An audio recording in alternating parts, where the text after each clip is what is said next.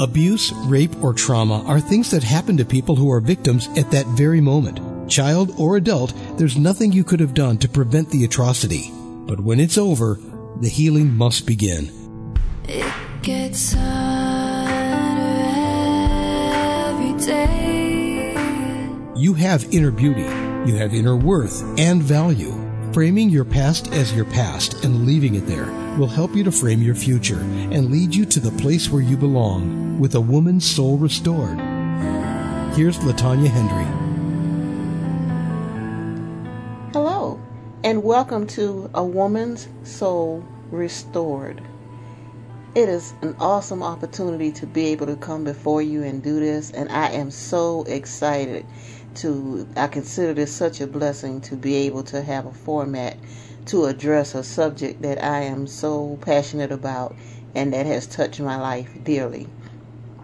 So what does it mean to restore a woman's soul? Well, we can sum it up by saying that we can be living life day by day vicariously and look normal to people on the outside. And that's just saying that we could just be like managing our families, working on our jobs, just doing basic things like all of us do. We live our lives the best we can daily. But deep down inside is something that's holding us back from living our life to our fullest potential. Something that may have happened in our past or something that may be going on currently. But what restoring your soul actually means is that we address those things that keeps us from living the life that we want to live, that keeps us from doing the things that we possibly want to do out of fear from something that has happened in our past that we still hold on to. Restoring your soul means addressing those areas that keeps reoccurring to us. That rape that happened on a date, that uncle that touched you inappropriately, the molestation that has you afraid to open up to anyone, even your mate. Some things hurt so deep until is you can't talk to anyone about it, so you keep it inside. And that's the thing that holds us back, those things that we keep deep down that we don't want to share with anybody because we may feel that they may judge us or, or make us feel ashamed of the thing that has happened to us. The deep stuff that no one may know about except you. I will address those topics weekly and help you get to a place of not forgetting, but truly loving and living your truth with no reservations about being judged, to stop blaming yourself for something you had no control over, to be able to look in the mirror and see your beauty and not what happened to you. And that's a struggle for some of us, to be able to look in the mirror and not see our past. We look in the mirror and we want to see our authentic selves. We want to see the beauty that we are, the, the beautiful women that we are, the creative women, the women that do almost everything to keep a household going.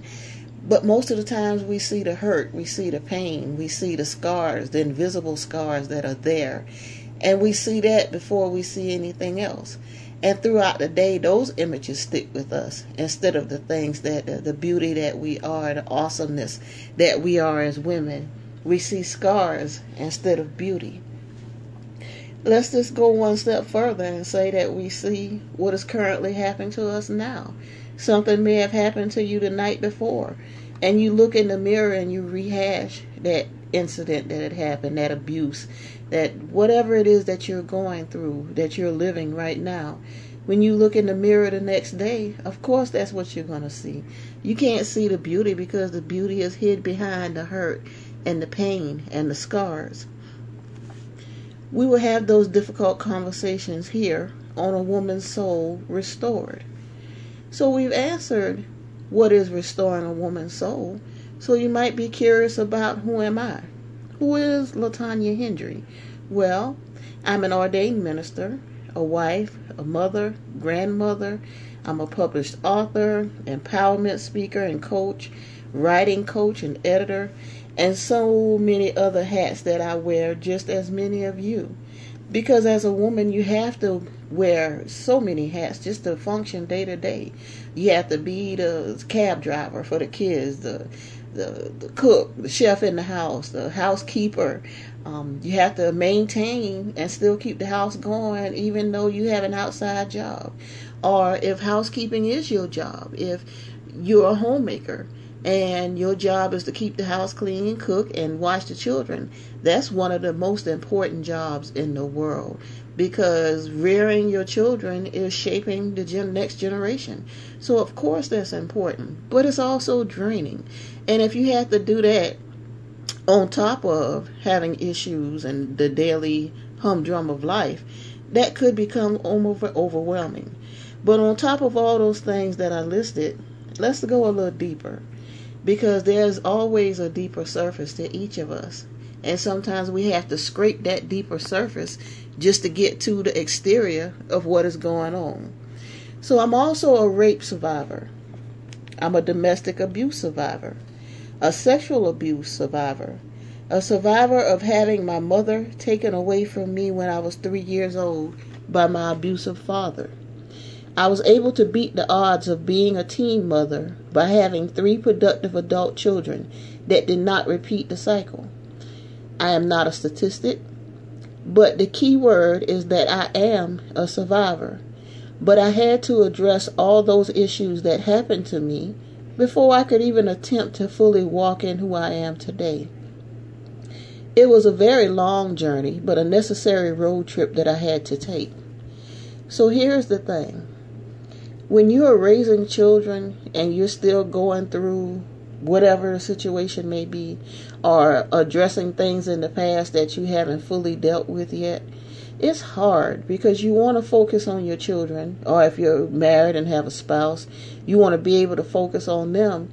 But there's something in the background or, or in the backdrop that's always pulling you back, that's always requiring an occupation inside of your brain that wants to linger there and keep you there, and sometimes not even wanting to let you go.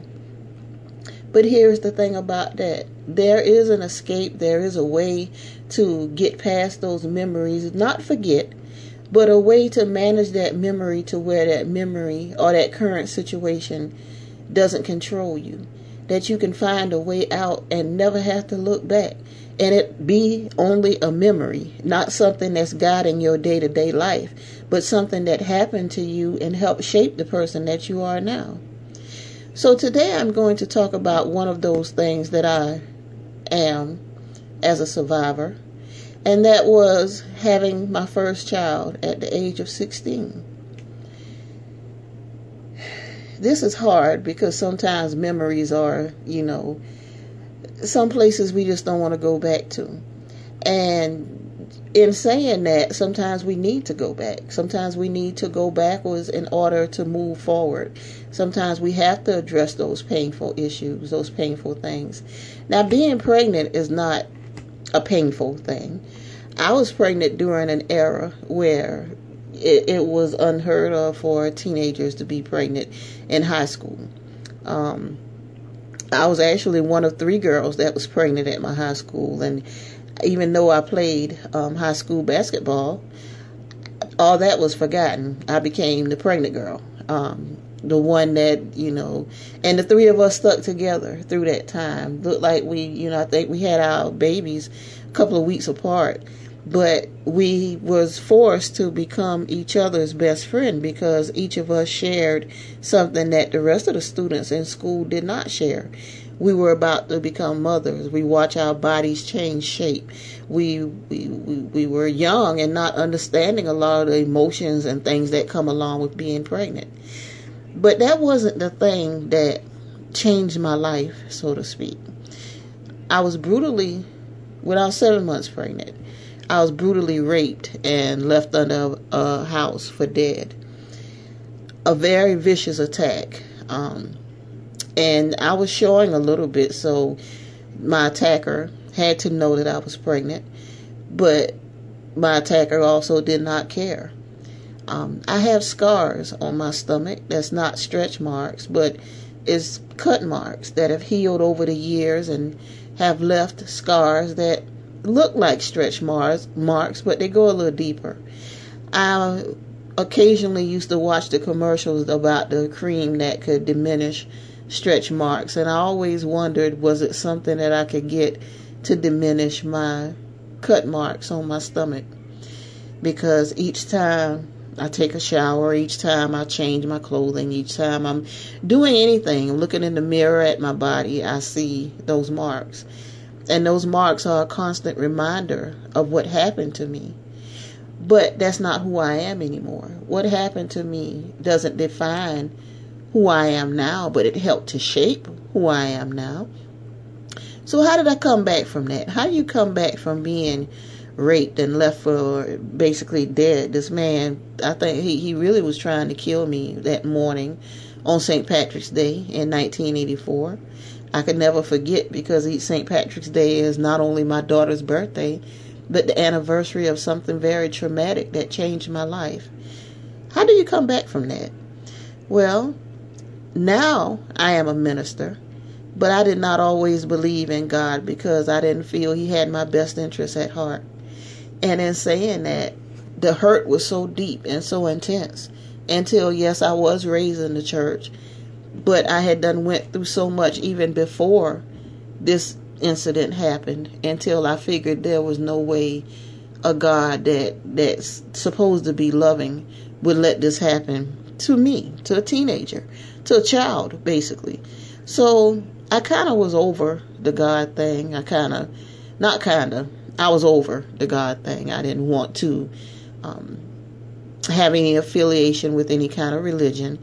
And I'm not saying I practiced um, anything against God, but I did not see myself as someone that would go into a church to worship. Um, because of the hurt and the pain that I had already experienced, on top of what I was going through, the aftermath of being found under a house by a little boy that was just outside playing, and he discovered me under the house and probably saved my life, because if I had remained under there much longer, I would have bled out. Um, things would have really, they were already bad, but they could have gotten much worse. So here I am at sixteen, already emotional about being pregnant and about to become a mom. And everything was speeded up by two months because, like I said, I was seven months pregnant when I was attacked. So now I had to deal with those issues and those emotions of somebody physically attacking me, trying to kill me, raped me, and left me under a house for dead. I had to deal with the emotions of trying to be strong and to be a, a, a mom to a newborn when I was still trying to find myself, being on my own since I was fourteen years old. So it was a lot going on during that time. And it took me a while. It took me some years to get myself to a place where I felt I needed to be all right with myself. I needed to understand who I was as a woman, to understand how am I supposed to cope with myself and my past and raising these children. Because I had my daughter, and then eight years later, I had a son. And then thirteen months later, I had another son, all by different men. So my hurt was deep to the point where I was numb. I didn't feel much. All I did was try to do the best I could to raise my children. But I wasn't living. I was just existing day to day, trying to do the best I could. But the thing about that is, I realized at a certain point that I had a daughter that was looking up to me.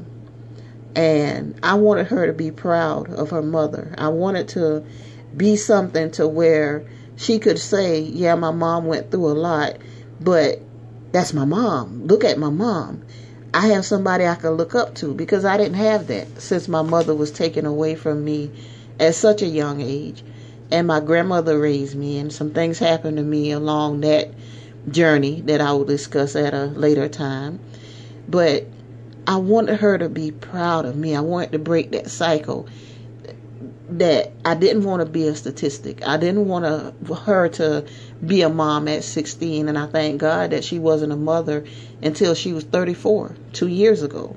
My second son, my oldest son, hasn't doesn't have any children. My youngest son had his first son at twenty-five, which he's twenty months old now. So my children did not take the path that I took. They didn't have that life because I, I probably over-sheltered them because of what I went through. But that was one of the main factors that I started noticing that I needed to change, is because I needed my daughter to have a role model that was her mother. But ultimately, I changed for me, because even if I did only change for my daughter, and yes, that's significant, she's when she got older and rebelled a bit and ended up leaving home at the exact age of sixteen, where that would have left me if I had done it just for her.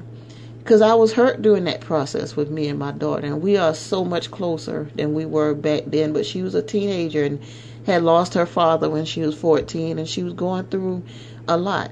And a lot of that, you know, I didn't understand at the time, but as I got older and realized that I was hurting from the loss of her father, she was hurting even more um, because she was a daddy's girl. But through the mix of all of that, of, of going through what I went through, I was able to produce three wonderful children. And I was able to come to a place within myself to realize that for me, I needed to address those things in my past. For me, I needed to forgive people that have hurt me, because the only person I was hurting was myself. That I needed to be the woman that I knew was deep down, but fear held me back. I worked at a fast food job for years because I was afraid to stretch out. I was afraid that I couldn't do any better. So I didn't. I stayed. And, and not saying anything was wrong with that job. It's just saying deep down, that was my safety place. I knew it like I know the back of my hand. So I stayed there because it was safe. But in the mix of all that, I realized that I am worth everything that's that that the universe, that God says that I'm supposed to have, everything that I'm supposed to be, everything, every talent that I have is not for my benefit, it's for, to help someone else. So I can't be afraid, I can't live in fear, I can't live a life of being a recluse and keeping to myself and not trusting anybody, because that's really not living. So I began reaching, searching for programs and self-help books, and really getting into my Bible and, and reconnecting with God, and knowing that sometimes bad things happen to people. It doesn't mean that you deserve it. It doesn't mean that you're walking around asking for it. It just meant that something bad happened. So at the age of fifty-three, I can say that I'm not numb anymore. I can say that I can, and even to the point where at one, for years, I could not look at any movie or any program that had a rape scene in it. And as of six weeks ago, I looked at, uh, it's a law in the Law and Order series, and I don't want to call the name because I don't know if I could legally do that. Um, I don't know. But I could not look at this particular show because the content of the show is abused with women that's been raped, or um, something's happened to them in that context. So I could not look at that show. But six weeks ago, I was able to sit down and look at the show. And in my mind, I kept saying, I need to get up. Um, I know what's about to come. I need to get up before this happens. And while I was struggling with my mind trying to get up, I ended up, the show went off. It was, I, I actually sat down and looked through it. And I was like, well, maybe this is my breakthrough. Maybe I can actually look at shows and enjoy a movie or a television program that has this content. And I've seen a couple of movies that I've always wanted to look at through the years, but I knew it had certain scenes in it that I would not be able to sit through. So I did not look at them, but I have watched maybe three or four movies since that six weeks time when I was able to just sit and enjoy a, a movie and watch the bad guy get caught, um, which I always knew the bad guy was going to get caught because it's scripted T V. But just to see that scene, it did something to me. It took me back to that place. And now I can truly say I'm fully healed from that part of my life, because I could actually look at A, a, a scene and know that it's a scene and understand that that's not me, and that's not, I'm not living that, hidden that in that in my psyche anymore. I'm past that. So this was the first podcast, and I, I hope you all join me weekly as I address these topics, um, as I have guests on periodically to help in that process, to help some of you heal from some things that you have went through or are currently walking through, giving you the steps to to leave or to do whatever's necessary to get you to a healthy place. So tune in and watch out for A Woman's Soul Restored. And just be ready to receive and open your hearts to whatever it is that you need to hear to get you to that place. So whatever testimony you need to hear to get you to that place. So for this week, this is LaTanya Hendry with A Woman's Soul Restored.